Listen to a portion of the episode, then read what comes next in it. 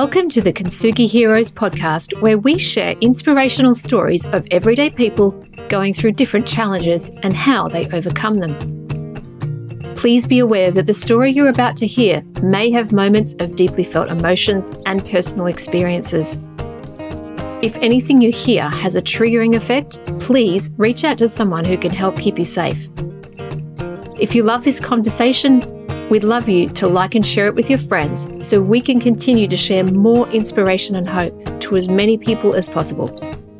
Now, listen up for our next hero story.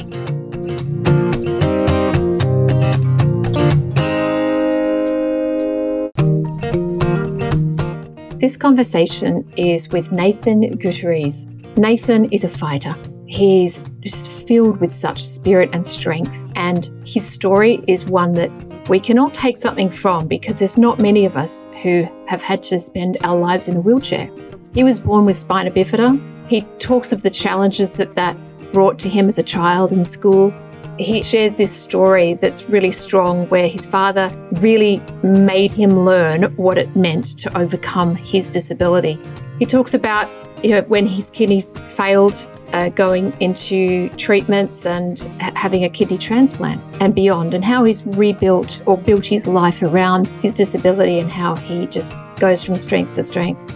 He's a two times TEDx speaker, just a, a beautiful soul, beautiful human. And I was really grateful to have spent time with him. And I know you're going to enjoy this conversation with Nathan.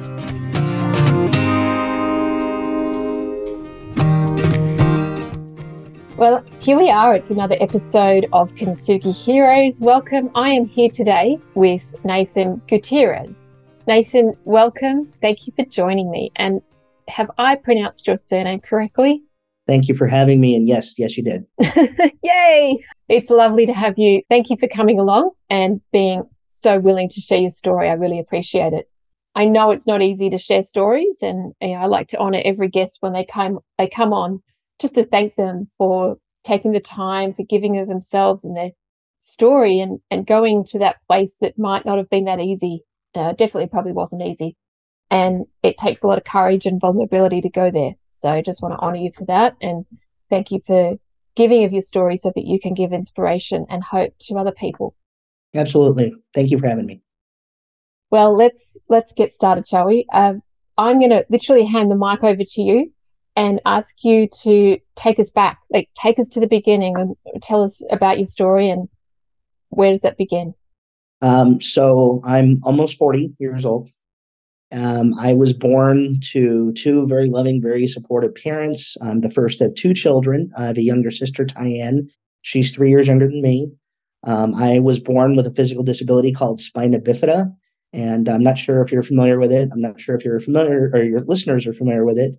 Um, but basically, what it is, I was born with a, a hole in my back in my spine.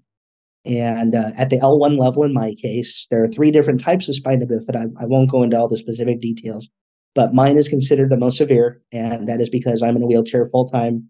Um, I have no feeling past about the mid thigh level. Uh, the, the spinal area uh, where the injury is located is at L1, lumbar 1. And so there are people, the reason why I say that it's the most severe is because there are people walking around today um, you may have encountered one at some point in your life without even realizing it, uh, who have spina bifida and they don't even know it. In fact, I met uh, a couple of people in my life who didn't know that they had it, a form of it, uh, until they went to their doctor and just got an annual physical exam. And there was a spot on their x ray, and it turns out they had a very mild form. But when you meet me, I'm in a chair and it's very obvious. Um, but you know what? I've never let it stop me. And my parents have always been very supportive and ensuring that I would be as independent as possible. Um, growing up, I had house chores like any other child. Uh, there are certain things I couldn't do. Uh, mowing the lawn, you know, that's a that's a perfect example. Um, not that we didn't try though. My dad did try and, and hook the dog leash up uh, to the lawnmower. Didn't quite work out, uh, but that's okay. But we did we did um, you know I did do what I could do, or I let me rephrase that. I did what I was capable of doing. And um, you know, and that's really the reason why I'm here today is because of the the tough parenting that I had, the tough the tough love, but the very supportive love as well. Um, so growing up, you know, it was pretty typical for the most part, uh, with the exception of going to doctor's appointments frequently just to check on my health, make sure everything was okay. I went to physical therapy when I was a child just to keep my strength up. And, you know, I didn't like it. You know, it was one of those things that I had to do just to keep me healthy, keep me independent. But looking back, I think it was probably one of those things that was necessary. Uh, so I was born in Los Angeles, California, here in the US. Uh, when I was about five, we moved up north a couple of hours just to a, a smaller community, um, just where it was safer and families were moving to, you know, raise their their families. And um, for some reason, my dad decided he wanted to move into a two story home. It was a, a you know single family home, and of course, my bedroom, like all of uh, like my parents and my sister, uh, was upstairs. Unfortunately, and so, what did my mom do? She made me army crawl those stairs every night. And let me tell you, it was, it was like I might as well have climbed Mount Everest because that's how it felt every night. And uh, and I can tell you to this day, there were 14 stairs on that staircase, and I knew that because for four years I counted every one of those stairs.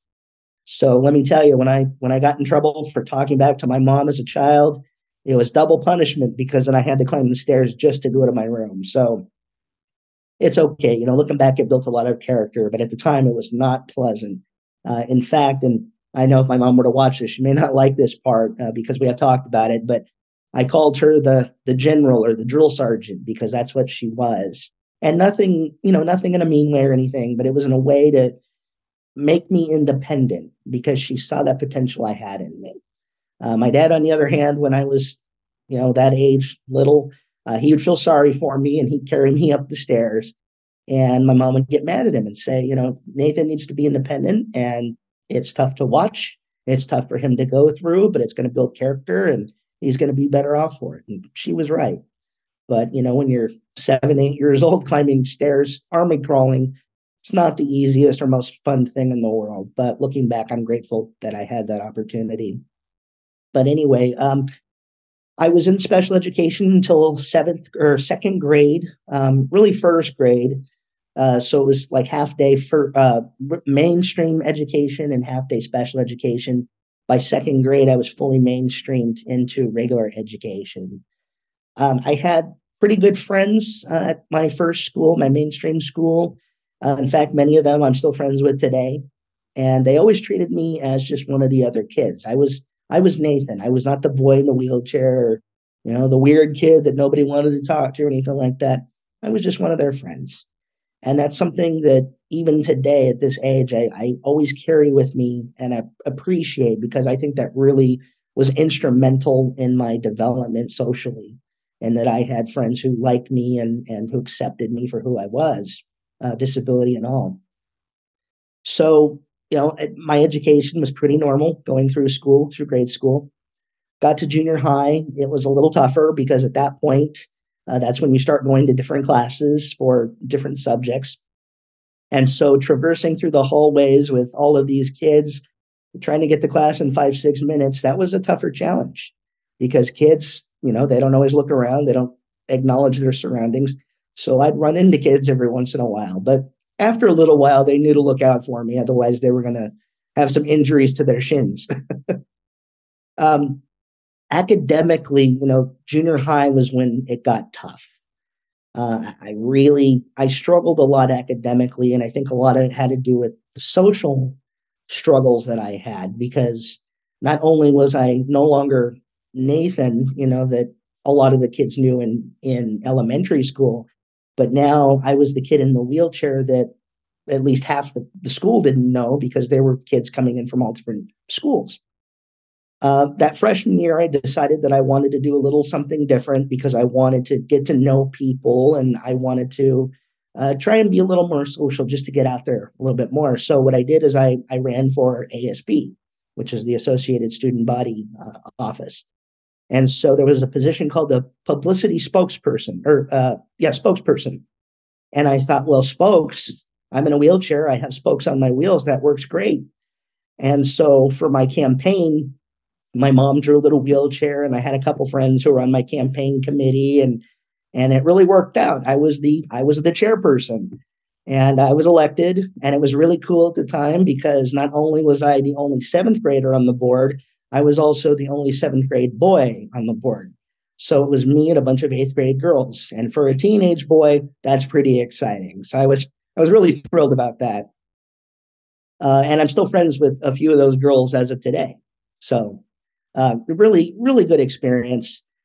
Again, you know, I struggled academically. It was it was probably the toughest time for me uh, in the classroom during that time. Junior high is a very strange time in a teenager's life. Uh, so, needless to say, I was very glad to get out of there and go to high school because I thought, all right, high school is a new beginning. That's when things are going to change. Well, it got to high school and it was just a bigger campus, still going to different classes, still struggled a lot, unfortunately. Uh, my freshman year, I decided that I wanted to get involved in athletics in some, some kind of way because I've always been real sporty uh, growing up. You know, I always watched the, the LA Lakers. You know, my dad was a big fan. And so basketball was always a big part of my life. And um, I guess I should mention that uh, when we moved to my my hometown, um, a few of my first friends were in wheelchairs, and they were all adults, and uh, they were called the Rolling Chariots, and it was a sports team. So it was a bunch of adults and then me. And so I joined them when I was about six. So I've known them most of my life. And it was a co ed team. Uh, it was mostly men, but there were a couple of women on the team too. And they were really the first friends that I had in my hometown uh, definitely the first friends with disabilities as well. And so they taught me from six years old on how to grow up with a disability. Uh, in fact, a couple of them were brave enough and maybe not smart enough, but brave enough to let me go into their car uh, when I was learning how to drive in high school. And to this day, they don't even want to drive with me. 20, 20 plus years later, I'm a good driver and they still don't want to get in the car. But so that was a story in my my high school years. Um, it was fun and I really appreciated it. But uh, I played wheelchair basket basketball with them for years. So when I got into high school, I thought, well, I can't join the team, but what if I was a student manager? So my freshman year, I was the varsity boys manager. It was a lot of fun. I got to hang out with the guys, with the coaches, learned a lot. I felt included. Um, but I was only able to do that for that first year just because I needed to keep up with schoolwork. I was determined to do better than I had in junior high, but it was it was a real struggle, and I had to work for everything that I had. Um, but I also had a lazy streak, and I also was trying to have a social life. So, again, as you know, high school is a very awkward time of life. Uh, I also tried debate in high school. It turns out I was pretty good at it. I got a lot of practice arguing with my mom growing up uh, because I could never, I could never run away, or I could never do the typical things that teenagers do by going out and partying because I didn't have them that mobility. I didn't have friends with cars or I didn't have a car when I was in high school when I was of age. So I'd argue a lot and turns out I was I was pretty decent except I never wanted to argue with my mom. And uh, as of today, I don't think I've won an argument with my mom. So, you know, needless to say, uh, I tried. Um, but it turns out I was pretty good in debates, so I really enjoyed that in high school. Um, my sophomore year, I actually became became the first, and maybe to this day only, um, basketball manager for the girls team. And again, it kind of goes back to teenage boy hanging out with a bunch of girls. Pretty exciting stuff. Um, again, I was doing debate later on in high school. Uh, after I graduated, I went into junior college, and to I guess, date myself. Um, two weeks into college was when 9 11 happened here in the US. And of course, that was a very tough time uh, for the United States and for the world. But uh, anyway, just to give you a time reference, college was a little bit better just because I, you know, we were all adults by that point. I met a bunch of new people. Uh, professors were nice to me. I was a, a, student assistant in the athletics department, the athletic marketing department. That was a lot of fun for me. Again, trying to stay involved with sports. Um, you know, I wasn't playing that much anymore, wheelchair basketball, uh, just simply because I didn't have the time. But I wanted to stay involved in athletics somehow. So I thought athletic marketing at college level would be great. And I really thought that's where my career was going to take me once I got my degree. Um, that I I wanted to do marketing, sponsorships, administration, something like that. That was my goal. So I was on the lifetime plan in, in junior college. You know, they always say it's a two year school, but I decided to go much longer than that. um, just simply because I, I, again, wasn't applying myself as much as I could have been. And looking back, you know, I, if I could go back, I'd, I'd change a lot. Um, but I'm very happy that I met the people that I did. Uh, one of the professors I met um, in the junior college was a professor named Dr. Chuck Wall. Um, unfortunately, he passed a couple years ago, uh, but he was a communications professor and he had spoken all over the world. He had spoken to the Pope. He had worked for uh, one of the presidents of the United States. I can't remember which one. Uh, he had spoken on the Oprah Winfrey show. I mean, he was world renowned. And what he was really known for was the kindness movement. And he had a quote that said, Today I will commit one random act of senseless kindness. Will you? And uh, a lot of people around the world actually heard about this. This was in the early 90s, long before I was in college. But um, the other remarkable thing about this professor was that he was blind. He had a an eye condition that blinded him uh, when he was, um, I think he was 18 or 19 when he went blind and uh, he was the first student to go. Actually, no, I think it was several years before that that he went blind. Maybe. Anyway, I, I honestly don't remember the details on that, but he had been the first blind student at this junior college that I attended, and then he became a professor. So I met him pretty early on. He would stay after school, after class, to meet with me, to talk with me, to encourage me. I think he knew that I needed that. Um, he was one of the best mentors I'd ever had in my life, up to today, even. And um, he just really inspired me and encouraged me to go after what I wanted. He asked me what I wanted to do. I told him sports, that was my thing. And he had asked me, Well, have you ever considered speaking for a career as a professional speaker? And he told me about his career. And I thought, uh, you know, I'd never considered that. And he said, Well, you know, you're in my class now, just think about it. So I did. And let me tell you, when I graduated or when I left that class, I got a B in that class. And I thought, oh, I don't know if that was intentional because he wanted me to continue to progress, but I, I really thought I should have had an A, but that's okay. I still think about that B sometimes that uh, there's always room for improvement. But Dr. Wall was really the person who pushed me as a young adult to move into that speaking and coaching realm that I'm I'm moving towards today right as I was moving over into the university, I had probably the biggest challenge in my life. Uh, and that was, I remember vividly waking up for a period of about two weeks. Uh, my body just didn't feel right. I was just perpetually sick. Um, I'd sleep 10, 12 hours a night, which I suppose for teenagers, pretty normal.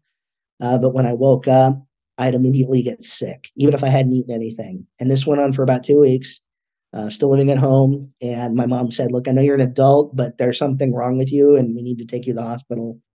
And she did, luckily, and it saved my life because I found out about a week later uh, that I was in renal failure or kidney failure. And it was not a mild kidney failure. By that time, my kidneys were severely um, damaged, I guess you could say. And we never really knew specifically what caused it, other than it had something to do with my disability. We always knew that one kidney worked at about 50 or 75%, the other one worked at about 25%. And by this time, they were both under, well under 20%. So when I got this news, I called my dad, uh, who lived and worked in LA. My parents divorced when I was nine, so it had been a number of years by that time, about 10 years or so, um, maybe a little longer. And um, he came up and got me, and that led me on a three year journey of being on dialysis three days a week for three hours a day. And um, I did that while going to school full time.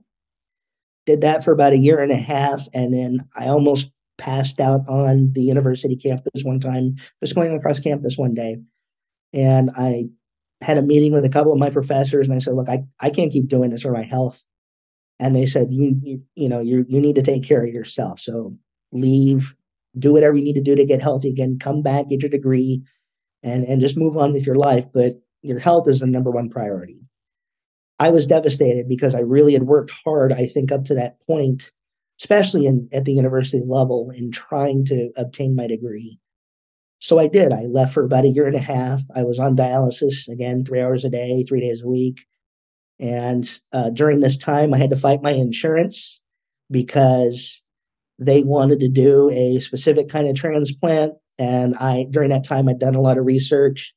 Um, I had a couple of local news stories done on me, and um, Google alerts were a big thing back then. They still are today, but it was a new thing back then. And it turns out a mother daughter, uh, a mother and daughter, I should say, up from the San Francisco Bay Area, they got a Google alert about me and that we were going to have a fundraiser to help me help my family get some bills paid uh, while I was going through treatment, trying to find a, a solution with respect to transplant. So they called us and they said, Hey, you need to get over to Cedars-Sinai Medical Center in Los Angeles. I wasn't at Cedars-Sinai at the time, I was at another transplant center. And they had said that there's a new program at Cedars, and it was called the ABO, uh, the letters, which are also the blood types. It was an ABO blood incompatible kidney transplant program at, at Cedars, and it was pretty pretty new, but it was very successful. And the doctor there, Dr. Stanley Jordan, had created the Cedars protocol, and they had a 98% plus success rate with this protocol. And so I won't go into all the details, but basically, what the ABO incompatible transplant program is all about is that in a regular transplant, you have to have blood compatible blood types. Uh, I'm I'm O, so I can be I'm the universal donor, so I can give to anybody, but I can only get O in return. So that makes it much more challenging. But with this program at Cedars, uh, it was a, a pre-transplant protocol involving IV therapies and things like that. Um, but it would allow me to accept a kidney from any type of blood. And so after three years of fighting it with insurance, they finally got me over to Cedars, and I was the first person uh, from this insurance to be transplanted at Cedars-Sinai. And from what I was told, I was the 16th person in Cedars history. And I, again, I don't have anything to verify this, but they also said I'm one of the top or one of the first 100 in United States history to have this type of transplant done. Uh, this was back in 2009.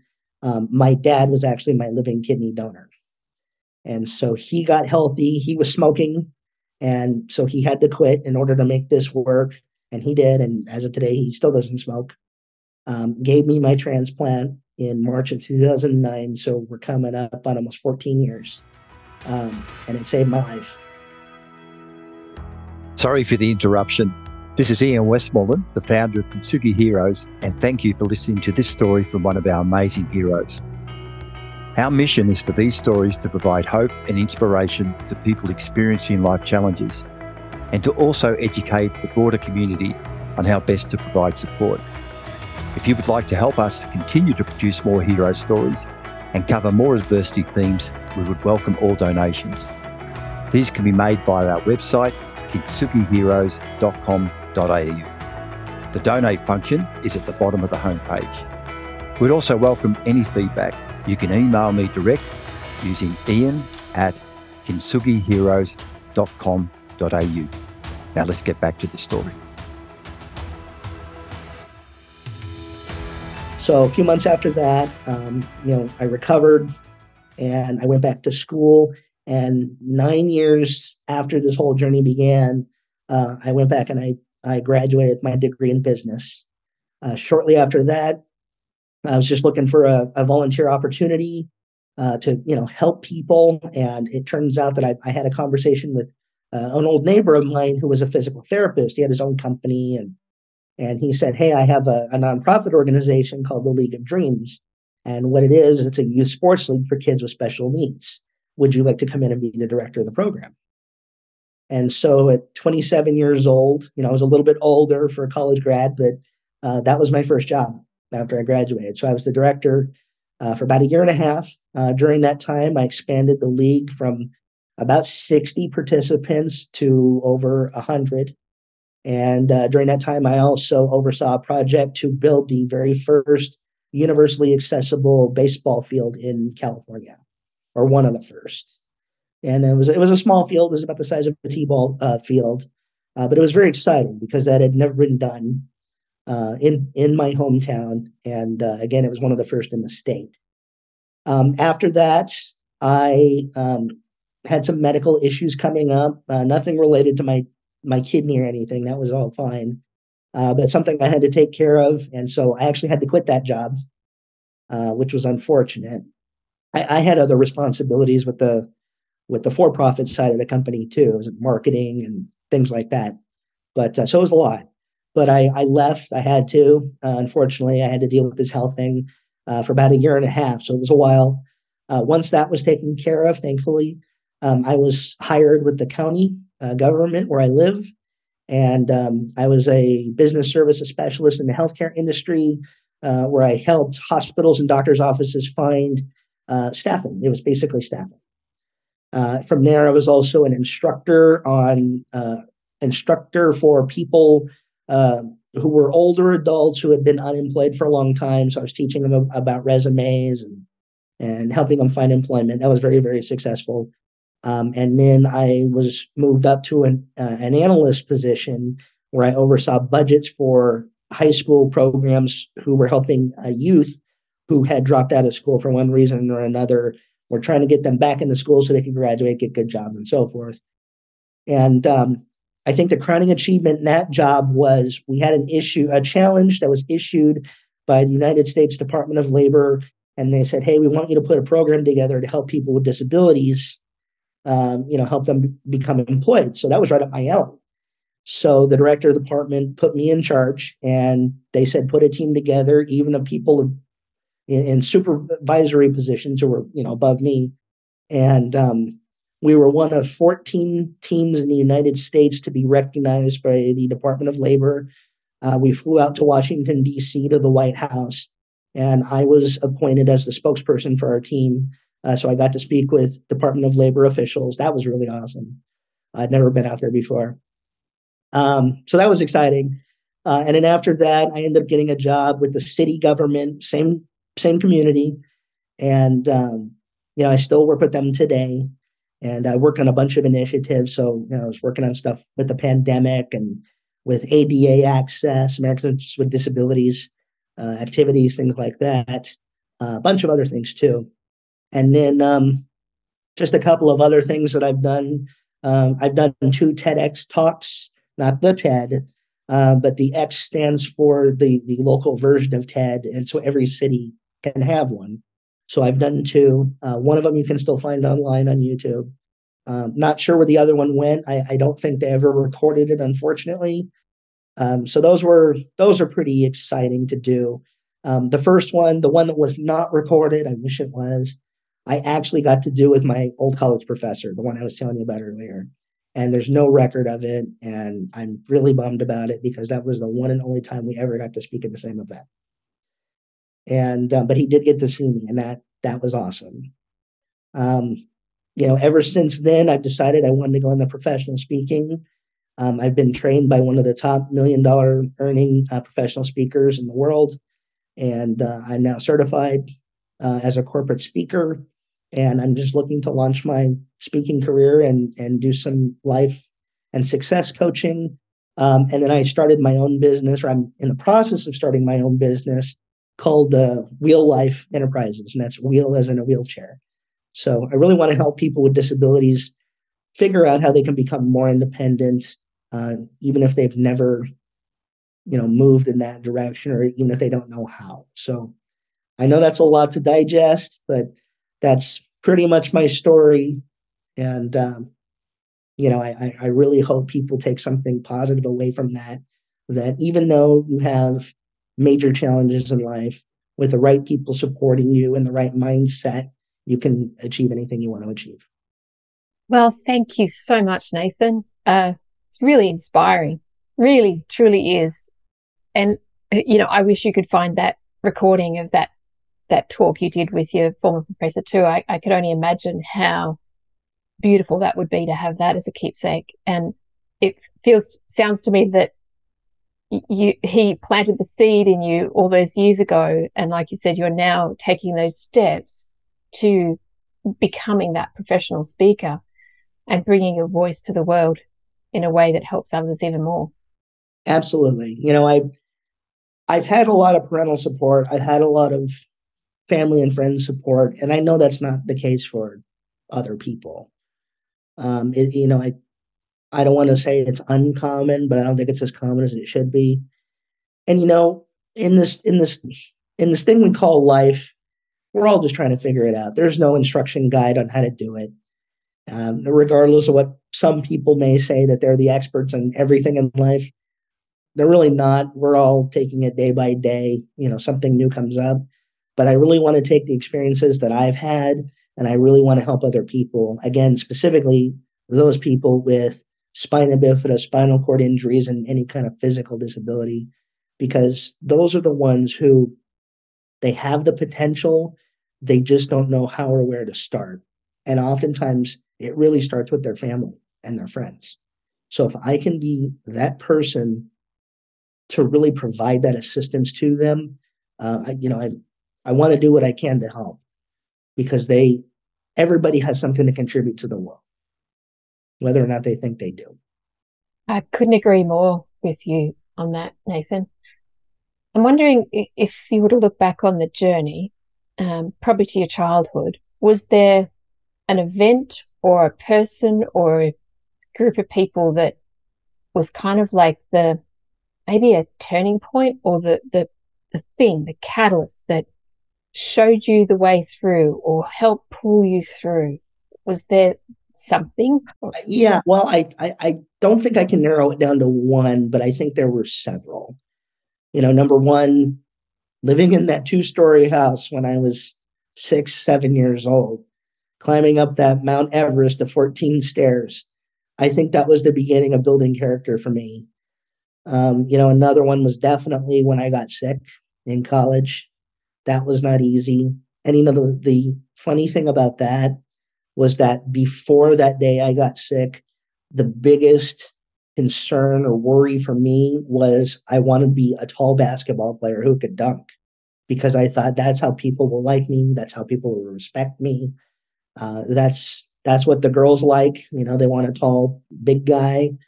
And I just I was never going to become that, and it, it frustrated me because I thought if if I didn't have that that physical stature, who was I? You know, what was I? I was nothing, right? Or I didn't feel like I was.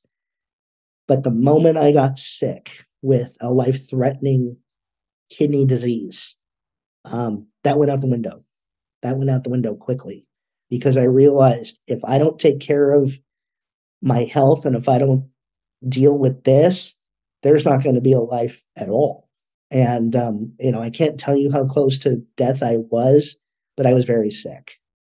And, you know, I think about that often. You know, today I, I don't do everything right. My priorities are much more clear. Uh, in fact, when I was 31 years old, um, I, am a Christian and I, I respect those who have different beliefs. So it's not, you know, I'm not pushing that on anybody. But at 31, I went back to church. It was really the first time I'd gone to church as an adult. You know, I tried different churches with my family when I was little. Um, but at 31, I met some people, met some friends, and I told them, I said, look, I, I had bad experiences at church with other people before. I'll come to your church one time. And if I don't like it, I'm done and you're never going to see me here again. Well, that was what almost nine years ago. And I'm still going to that church. And, um, you know, Jesus never said, follow another Christian. He said, follow me. That's what I'm trying to do. So it really it renewed the strength that I'd always had, but it wasn't the strength within me. You know, it was it was the strength that I got from my beliefs in Jesus Christ. And um, again, if you're listening and you disagree, I I totally respect that. Um, again, I'm not trying to convert anybody here. I'm just telling you what, what has really helped me. And so to have a foundation of faith in, in whatever and having that support of family, friends, community, that's where it starts. And it's not easy. You know, a lot of people without knowing the story that I told you. And again, I told a very broad story. I didn't give all the details. But people who don't know that story think that I've just had it easy and things have come to me. And that's not even close to the truth. It's taken a lot of blood, sweat, and tears, and sometimes literally.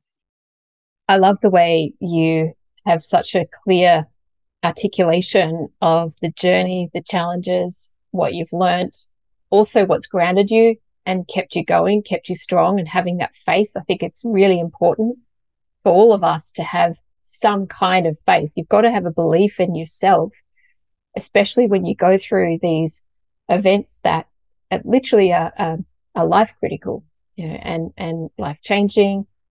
You've got to get through.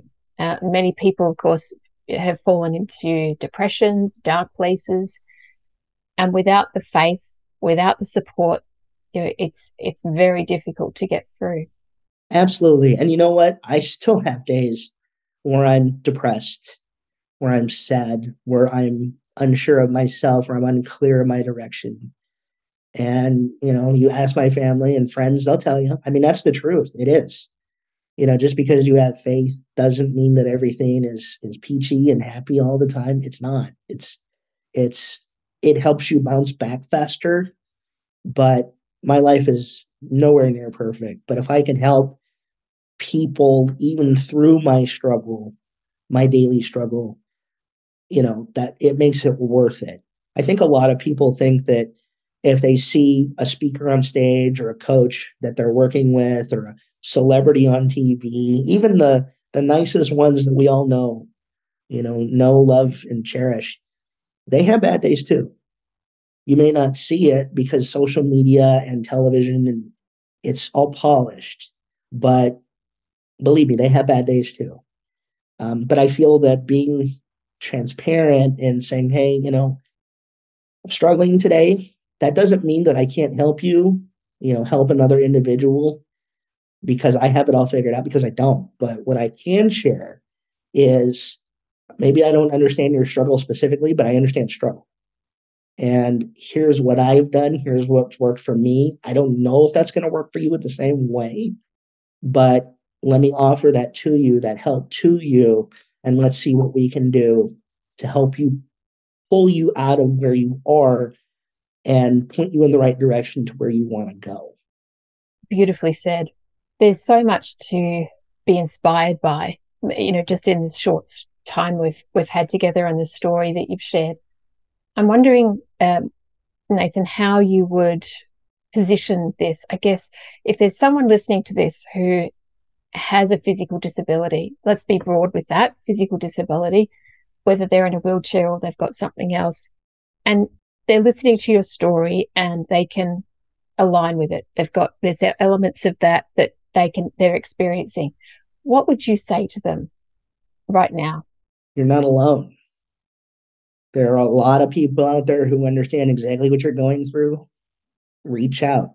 You really need that community, that support. You it's hard to do things alone. Believe me, I've tried. And I, I think having that alone time, that solitude is very important because I mean, ask anybody who knows me really well. I love my alone time. I do. I need it to recharge my batteries. But at the same time, I also know it's important to be surrounded by people who know me, who support me, who love me, who are willing to set me straight when I need to be set straight, and who are there just to listen when I need to vent. You may not have a hundred friends, but if you just have one or two good friends, and those are the friends you'd invite to your house who you will let them see your vulnerability, then you have what you need. If you don't have that for whatever reason, reach out. Reach out to somebody. Somebody will be there for you. You know, I'll be there for you. That's what I'm hoping to accomplish with my coaching business. You know, and and again, some of you may be asking, you know, why physical disabilities? Got a couple of reasons for that. Number one, I have a physical disability, spina bifida. So it's what I know. I've known about it for almost 40 years because I live the life every day. Number two, people with physical disabilities are, I think, underrepresented when it comes to receiving help. And when I when I say receiving help, I mean in, in uh, a few different ways. Number one, financial help, because there, there are so many programs out there for different disabilities. But to be quite direct and quite honest, those programs aren't always geared towards people with physical disabilities. I don't know why. I think they figure out that if you have certain physical disabilities, you can overcome them. Um, and overcoming is not even a good word to use because you never overcome it. You just handle it to the best of your ability. Uh, number two, I think that there are so many other disabilities that are visible or not, but they have taken, I don't want to say priority, but they've become more important to society. And I'm not blaming, I'm not bashing other disabilities or causes. They're all important. Um, but I think that the resources are so so stretched thin that people like me tend to fall through the cracks. And let me tell you, I, I have found very few resources over the course of my life that help people like me. So that's why I wanted to start this business. I'm basically trying to fill in the gap that I wish had been filled for me growing up. And I think it is so important uh, to help those people who just need a little nudge in the right direction to get going. You know, I can't, you know, with my coaching, I can't solve miracles. I'm not a miracle worker. But if you just need that little support, that encouragement, a plan to get you moving in that direction that'll help you become successful, that's what I'm hoping to accomplish for this specific audience who really need it. I love that. Well done. Congrats to you for finding your purpose and finding the path and it having come out of your own journey, which is often the way when people have gone through some level of challenge at some point in their life or their whole life and it and it shines the light and creates the the gap for them to feel moving forward. And that's exactly what you're doing and it's just beautiful. And i wish you all the best with that and congratulate you. And for those that are listening to you hopefully you you're hearing this that you aren't not alone. There is help and there's people like yourself nathan that are here to help others. Yeah absolutely. And if i may just say one more thing i'm not seeking to be an inspiration hmm. directly i get up in the morning i live my life I'm not doing it for the attention or the spotlight. That's not the right reason to be doing that. But if somebody out there gets something from it and it helps them, I'm happy that it does. And the reason why I bring that up is because right now there's a battle going on in the disability community. Excuse the term. They call it um, inspirational porn. And they're basically saying that I don't want to be an inspiring person you know, I get up, I get dressed, I do what I do, you know, every day. I don't want to inspire people. I don't, I, it's not my problem. It's not my responsibility. Maybe not. But at the same time, if you can help other people without intentionally trying to be this inspirational celebrity or whatever the case may be, I think it really is our duty. Mm. I think it really is our responsibility, whether or not we have a disability uh, what, whether or not we have a certain challenge, if by you just living your life, if somebody gets something positive out of that, what's the harm? And I think mm-hmm. people find that it's too much pressure for them to handle, that they have to act a certain way and do a certain something, and they don't. You know, every day you might be inspiring somebody that you will never know. They may not come up to you ever. And that's okay just live your life and you don't have to do this grandiose thing. Mm. I've always felt a sense of responsibility. And if there's something that I could do or something that I could say that will help somebody else, then I'm going to do that. You know, there's nothing that says I have to be on this podcast or any other podcast. But again, if there's just one person watching this who gets something positive out of it, then it's been worth it. It's been worth spending that time with you today in doing this. So why wouldn't I do it? Exactly.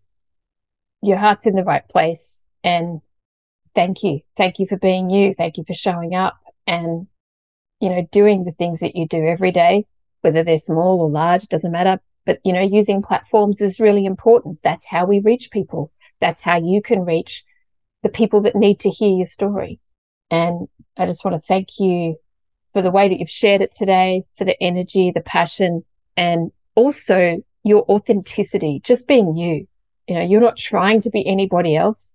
You gave up the dream of being the tall basketball a long time ago. Thank goodness, because we all have these silly visions of who we think we should be as we're a teenager. And we, we have this crashing moment where it's like, actually, I'm, I can't be that person. So accepting ourselves is one of the greatest gifts we can give ourselves. And I feel like you've accepted yourself and now you're able to give all of you to the world to hopefully allow them the courage to find themselves too. Absolutely. Thank you, Nathan. It's been a privilege and a pleasure to speak with you today. Well, thank you again for having me. And I'd, I'd love to come back in the future if there's anything I can do to help serve your audience further. Absolutely. Have a wonderful day. Thank you. You as well. We hope you've enjoyed this episode of Kintsugi Heroes. Please like and share the show to your friends so we can get this out to even more people. If you have a story you'd like to share with us, please reach out using the contact details below. And join us next week for our next hero's story. Until then, keep being you and remember that we are all heroes in our own unique way.